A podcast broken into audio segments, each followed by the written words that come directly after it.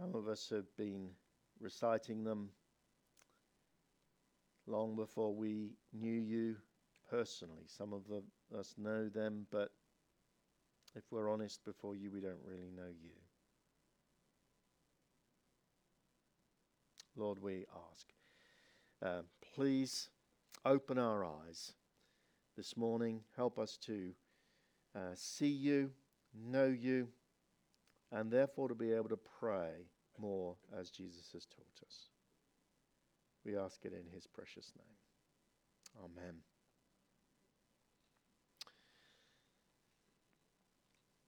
Is my lapel mic working so that I can get rid of that? It is. Or is it? You can tell me in a minute. What a man is on his knees before God, that he is, and nothing more. That quote is often attributed to uh, Robert Murray M'Cheyne, the great 19th century Scottish preachers, but, preacher. But those who've um, uh, researched it think um, probably he never did say that. But he should have.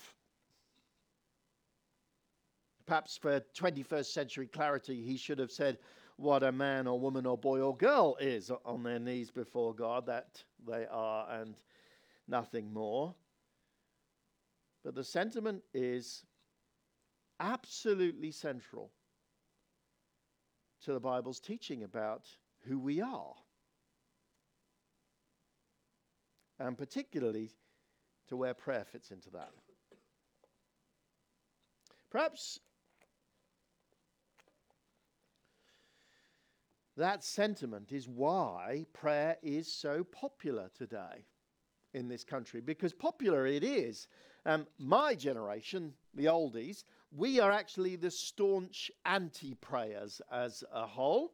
Um, only 24% of Britons over 55 ever pray.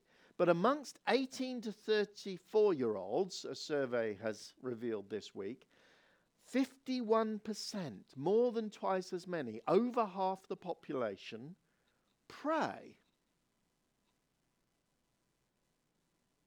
Perhaps partly that is because as the, the, the, the, the, the, um, the star of the new atheists, a group of men of my age who are increasingly looking like grumpy old men, as their star has waned and people have been less persuaded about the sort of radical atheism that they talk about. But possibly our hunger for prayer and the growing hunger amongst young people for prayer is because actually, in every other situation, we live in a world where we have to put up a facade, where we have to present in a certain way. We have to put on a mask. We, we have to massage our, uh, our, our, social media identity. And we long actually to be alone with someone who knows us fully and loves us. And so instinctively, more and more people are turning to prayer. I don't know whether that's true, but that statistic stands.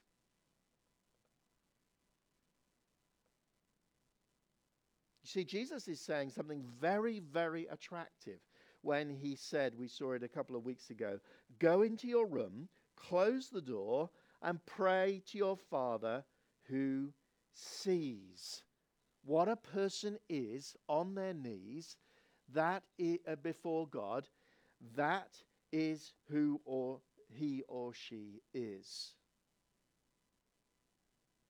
And we long for that.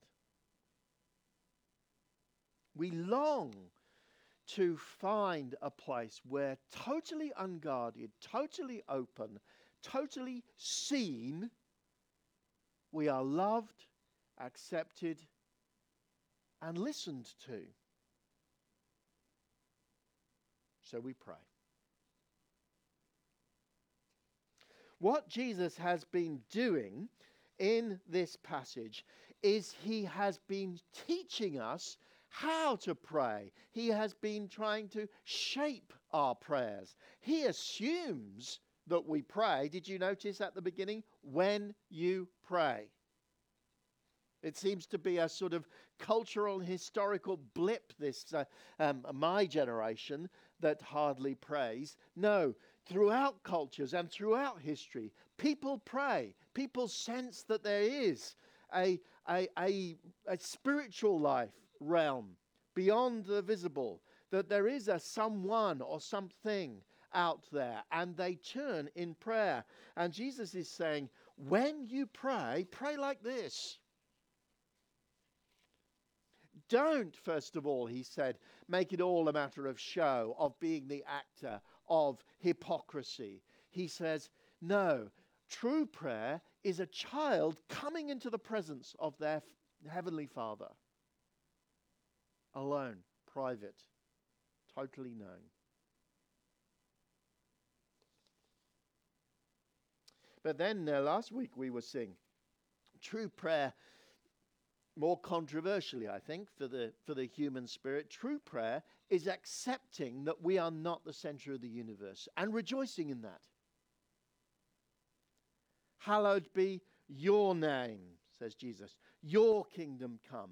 Your will be done. As James said last week, intimacy, reverence, participation, surrender to the God who is the center of the universe.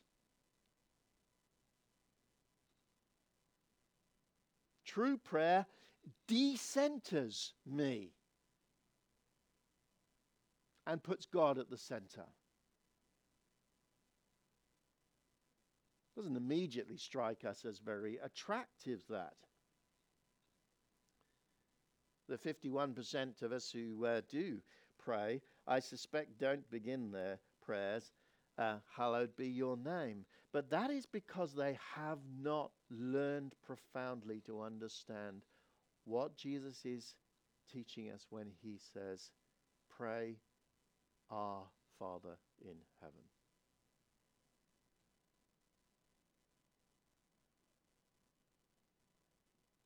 A Father who knows you more comprehensively even than you know yourself. A Father who loves you more deeply than any other human being, a Father who is committed to your good more wisely, more profoundly than any human being ever could. And He's saying, Go to that Father who is the center of the universe and give yourself to Him. Open yourself up to Him find the intimacy and uh, reverence and surrender of knowing Him as your Father. I find my deepest fulfillment when instead of seeking my kingdom, building my own little world, I say, Your kingdom come. I find my deep, deepest con- uh, contentment when I say instead of m- making myself great and putting myself at the center of the universe and desperately keeping, trying to keep myself there, I say, You're the sun, I'm the planet. I just want to enjoy your warmth. You're the architect, I'm the builder. I just want to build according to your plans. You're the, you're the gardener, uh, you're, you're, you're, you're the creator of life. I'm just the gardener. Just let me nurture and you give life. You're the Father. I'm the child. Hallowed be your name. So that's, uh, uh, that's what Jesus has taught us to, so far, then. But then these last three stanzas, uh, stanzas develop uh, that a little bit further. There in verses 11, 12, and 13 of Matthew 6, he's saying, Pray for what you need. And that is both less and more than you imagine right now.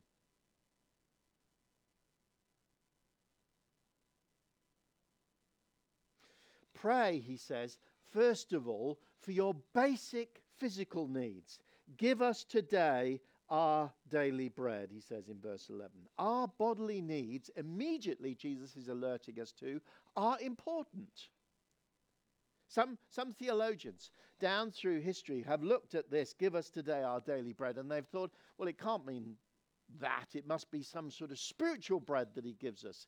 Maybe it comes to us in communion or, or whatever. They've wrestled with it. And it was the reformers in the, uh, in the 17th century who said, no, it, it means what it says. Jesus cares that we have bread on the table every day. Jesus cares that we are well nourished. Our Heavenly Father cares about those things, and He invites us to pray about them.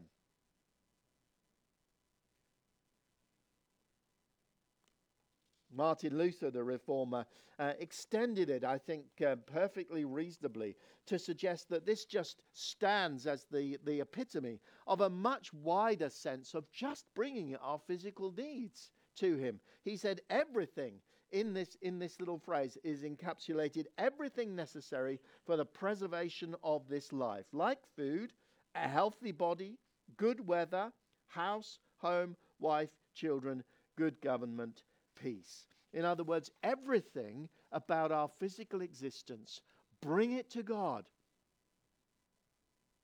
Because He cares about those things. He cares about those things. We know because He created them. Everything in this world was created. His greatest, uh, his greatest delight was to create a physical world and physical beings. We know more securely that He cares about this, our bodily existence, because He sent His Son Jesus, who became flesh, who took on flesh. And suddenly, God's engagement with this world was not just spiritual and distant, it was earthy and physical and bodily because God cares. And we saw it finally confirmed to the fullest when Jesus rose physically, bodily from the dead to re uh, uh, ignited human life, eating, breakfast, barbecuing human life. And promised us that that is our that resurrection life is our future you could have no more set of solid assurances that God cares for your physical life. So pray about it, he says. Notice it is basic needs. He doesn't invite us to pray for cake.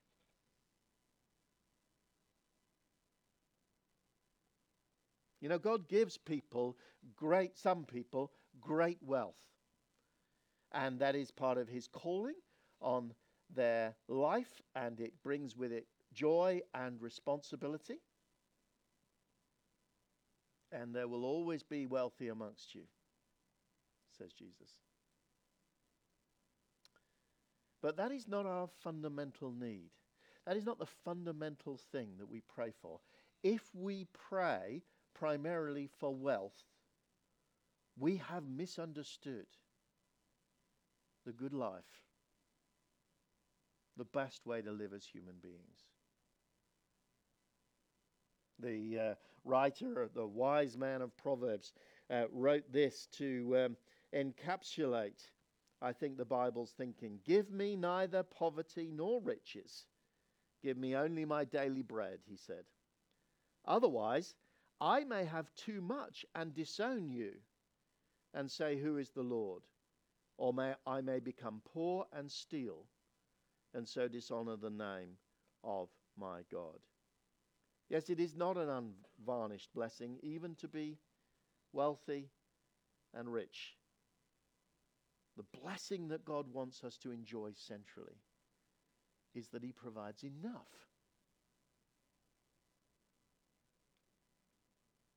He provides enough to sustain you. He provides enough that you do not fear, need to fear. He provides enough for you to fulfill his purposes on this earth. And Jesus says, pray for enough. And pray for just enough for the day. Did you notice that? Daily bread. In other words, he, he, he is saying you can't plan the future. You, you can't, you, it, it's not appropriate and it's not wise and it, and, and it will not do you any good to think, I have enough for the whole of the rest of my life. No, we were made to be those who have to entrust our future welfare daily to God. And let Him just give us enough for today. Jesus was quite uh, clear uh, uh, in Luke chapter 12 what God thinks of the person who, when he's become wealthy, tears down barns to build bigger ones to store up wealth for himself. God's verdict on him is, You fool. fool.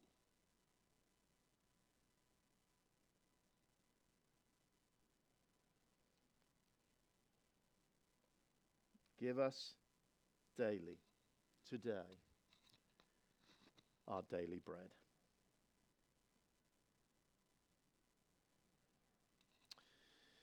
And you see, Jesus is promising that God will answer those prayers. God will provide those needs day by day by day enough. How different would your life be if you really believed that?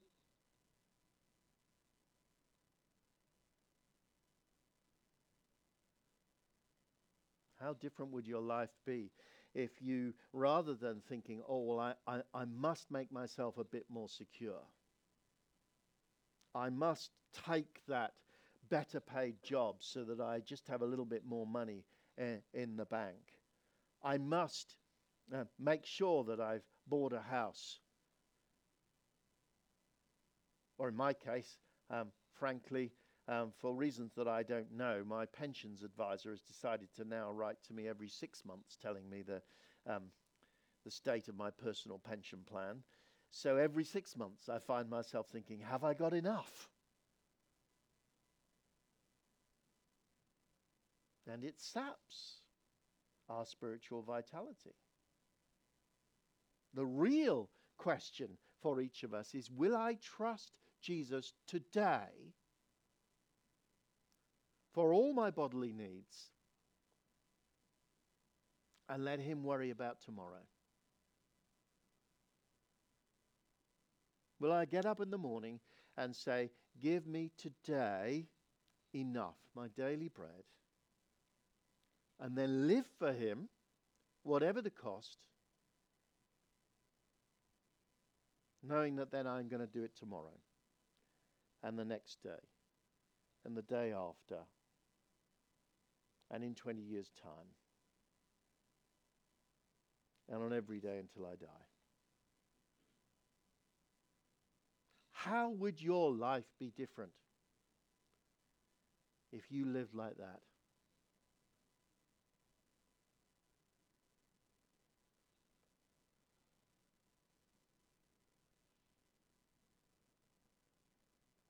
And of course, it's not just bread. It might be a life partner, as Martin Luther pointed out. It might be security of some other kind. Will I mortgage everything to find that security? Or will I entrust it to the Lord? Knowing that His bank is infinite and He can give me anything He wants to give me and serve Him. This is how to pray. Give us today our daily bread.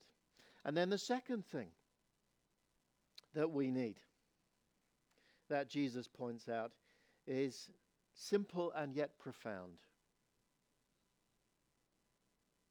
Forgive us our debts, as we also have forgiven our debtors. that word debts can have a broad range of meaning. It can mean financial debts uh, and, and so on. But since verse 14 is talking about forgiving sins against us, it's almost certainly it, that's its primary meaning, as the old King James Version said, forgive us our trespasses. Um, that's the, the primary sense that I think Jesus has in his mind here. Because, you see, alongside daily provision, we need forgiveness. And we need it daily.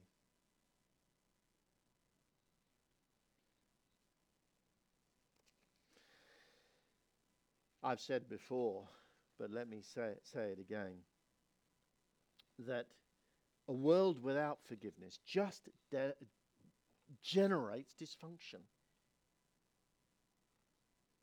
It generates in us, on the, on the one hand, so often hypocrisy and self righteousness, and desperately, desperately trying to persuade ourselves and the world that we are good, that we do not need forgiveness, that it's everyone else who's wrong. And of course, we build ourselves uh, that, that, that up to such a high tower that when we fall off it, we fall into despair. Forgiveness is a fundamental human need. It is what enables us to live as ordinary, fallible, broken, fallen human beings with joy and peace and contentment and openness.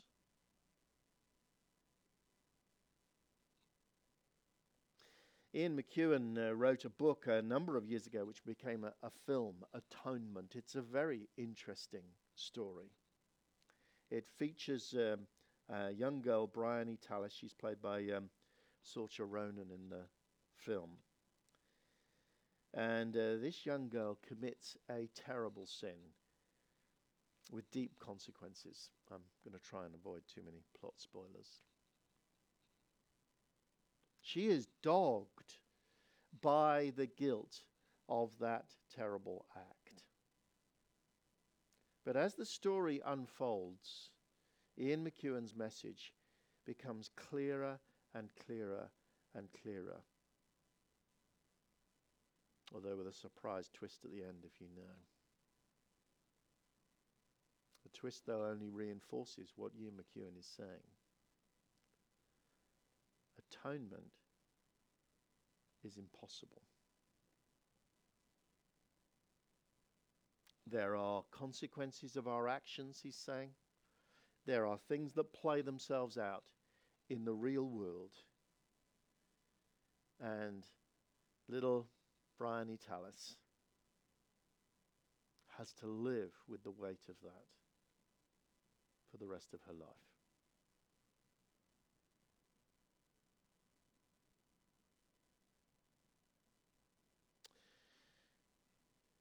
You see, one of the fundamental reasons why the word gospel is used so much in churches it means good news. And it means that Ian McEwan is wrong.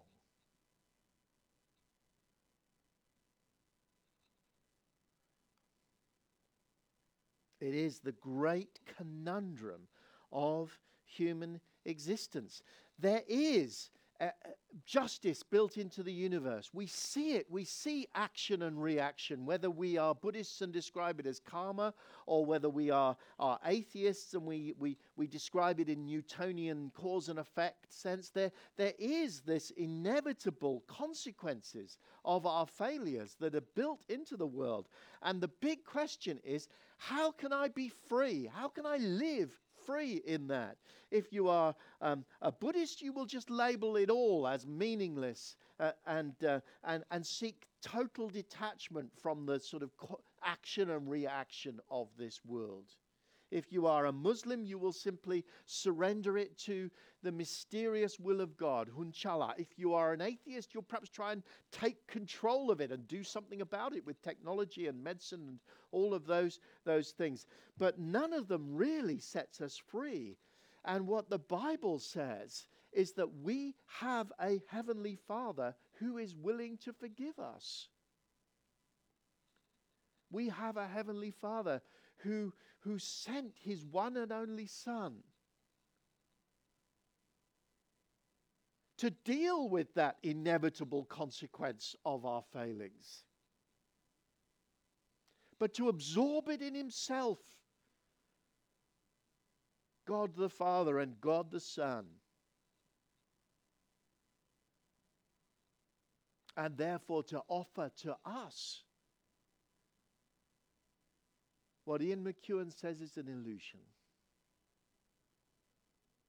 atonement, forgiveness.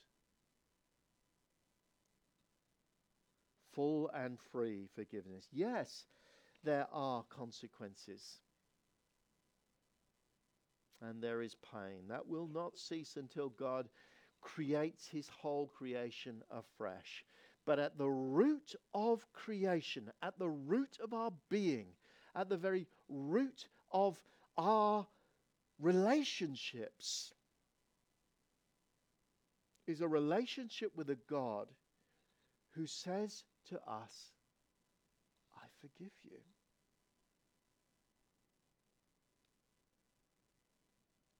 There is nothing more to pay. There is no more there is no broken relationship with me. There is only my love, only my acceptance, only my forgiveness, only my warm welcome to you now and for all eternity. I forgive you.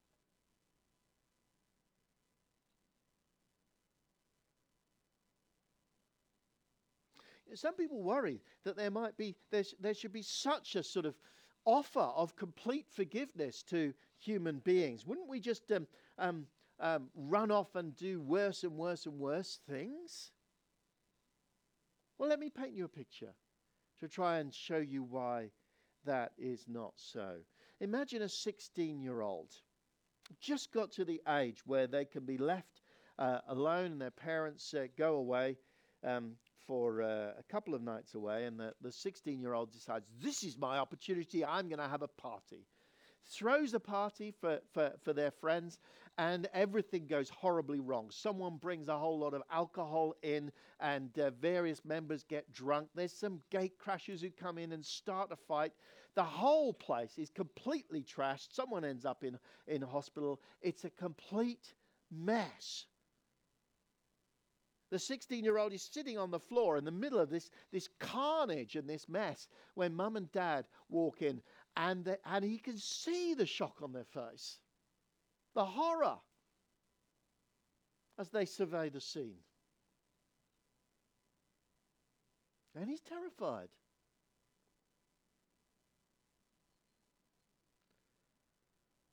And they say to him, What a mess. Let's clear it up.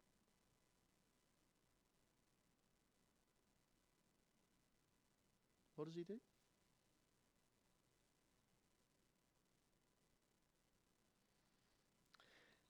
Does he think, wow, great, I can have another party next weekend? No, there is love that flows in that moment in both directions. And he starts to clear it up with his parents, with a tear in his eye. And he's never going to do that again.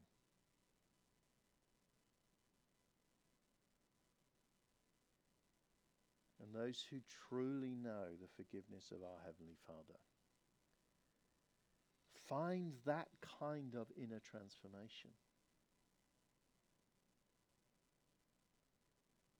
Indeed, says uh, Jesus, one of the fundamental ways in which a person who really knows the forgiveness of God is that they find themselves now beginning to be able to forgive others. Forgive us our debts as we forgive those who have debts against us. In other words, says Jesus, there is a transformation in the human heart that goes hand in hand with this forgiveness from God. It could be read, particularly in verses 14, as if there was some kind of, of transaction. If you forgive other people when they sin against you, your heavenly Father will also forgive you. So I sort of uh, build up some obligation on God's part to forgive me um, if I for- go around forgiving other people. It could be read like that, but it would not fit with the rest of what Jesus is saying. Now, taking into account what Jesus says more widely, it must mean that this is a, a, an infallible mark of those who've truly found forgiveness from God. That they will always be those who've learned to forgive other people. And indeed, if God sees unforgiveness in our hearts, then at the very least it casts, casts a doubt over whether we have truly found forgiveness ourselves.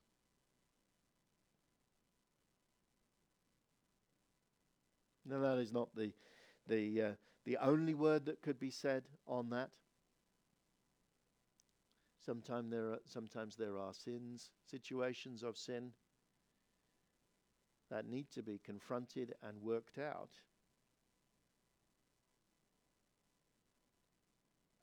But the fundamental truth still stands. Those who come to God, their Father, are offered the deepest thing that we need His forgiveness.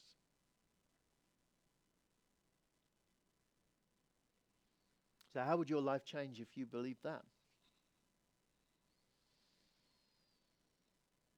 If you truly believed that?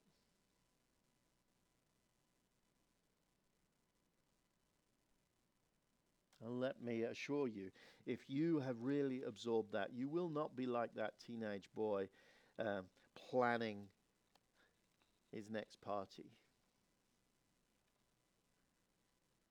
You will be someone who has learned to truly love your Heavenly Father. You will not live cautiously either. meticulously, like the Pharisees, trying to put together a, a, a, sort of CV that involves no sin of any kind, uh, and never going um, uh, within a thousand miles of it in your own mind, but actually building up a deeply pathological set, um, set of self righteousnesses. You'll live free. free of the deepest thing that we fear being unforgiven.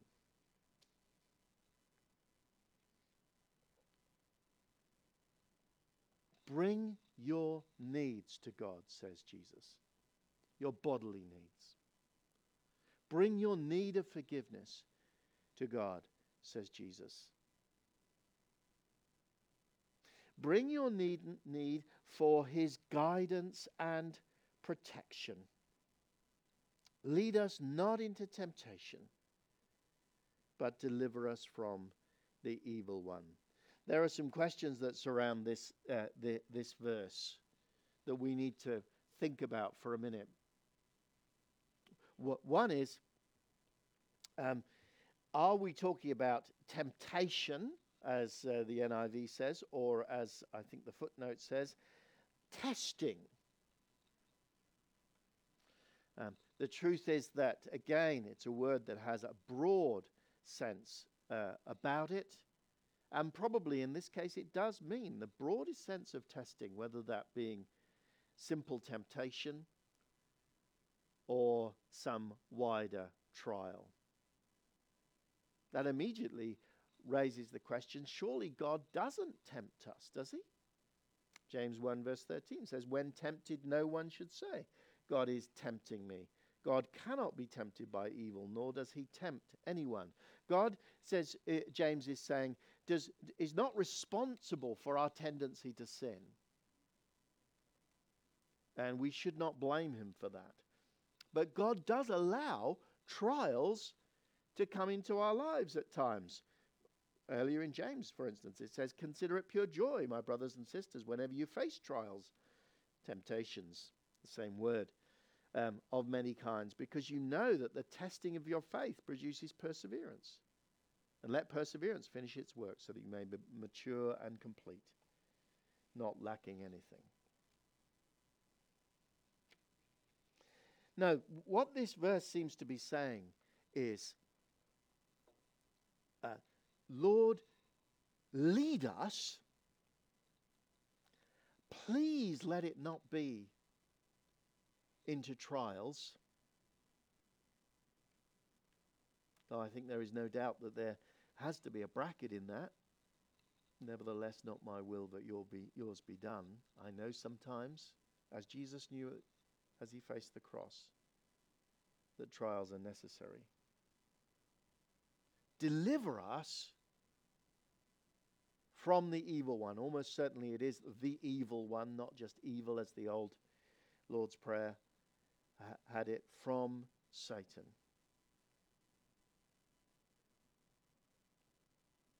Lord, please, we're saying, please be gentle with me. Please lead me by straight paths. Please um, take me along a road that does not plunge into the ravine or cause me to wade through the marshes. And in particular, deliver me from the evil one. Deliver me from Satan. And he will do that. He will not make every circumstance of your life easy, but He will not gratuitously take you into trials. Perhaps you have some trial that you are enduring at the moment, some deep difficulty. There's always temptation that goes to that, goes with that. And there is always Satan harrying at our heels in those situations.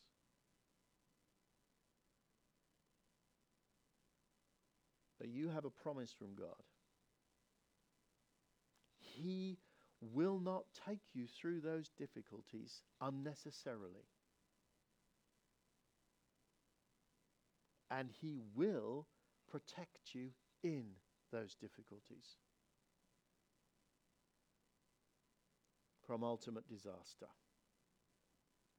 from Satan himself.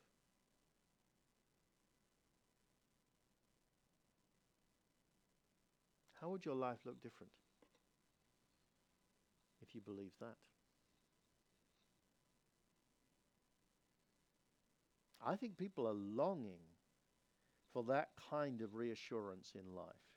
I think people feel that it's a dog eat dog, vicious, dangerous world out there. And they're longing for guidance and protection. I don't know whether you noticed, but um, the Chelsea Flower Show that has, has just happened, the, the, the centerpiece was um, uh, a Psalm 23 garden, an oasis of peace. Because Psalm 23 speaks so deeply to modern people. The Lord is my shepherd, I lack nothing. He makes me lie down in green pastures, He leads me beside quiet waters, He refreshes my soul. He guides me along the right path for His name's sake. Even though I do walk through the darkest valley, I fear no evil, for you're with me. Your rod and your staff, they, they comfort me. How would your life be different if you believed that?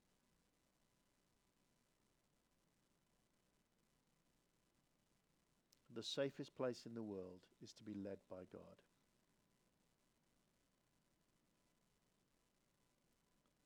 The place where you will find nourishment is where God leads you. The place where you will find rest is where God leads you.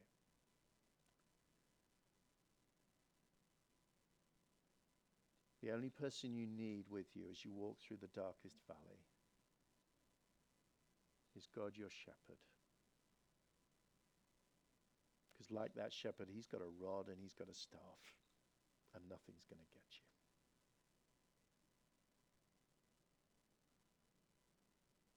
Lead us not to the time of trial. Deliver us from evil.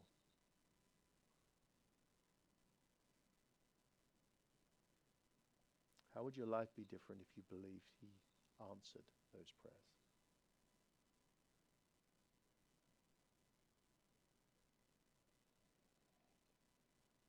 Now, these words of Jesus, you see, over time they can profoundly shape you. When you pray, make it a prayer alone to your Heavenly Father as His child. When you pray, make it a prayer that is surrendering to Him as the center of the universe. When you pray, he says, give Him your fundamental needs for bodily sustenance, for forgiveness for guidance and protection.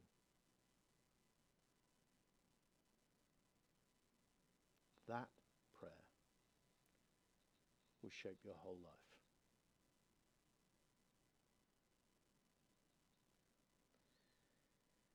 Let's come before Him now.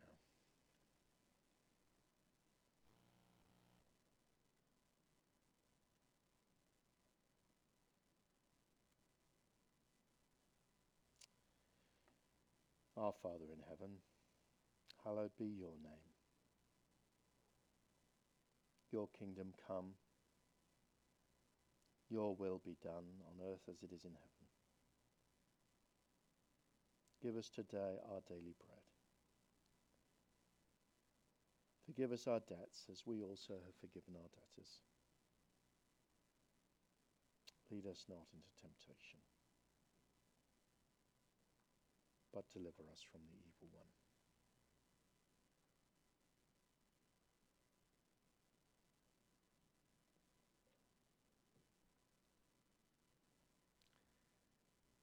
Let's sing.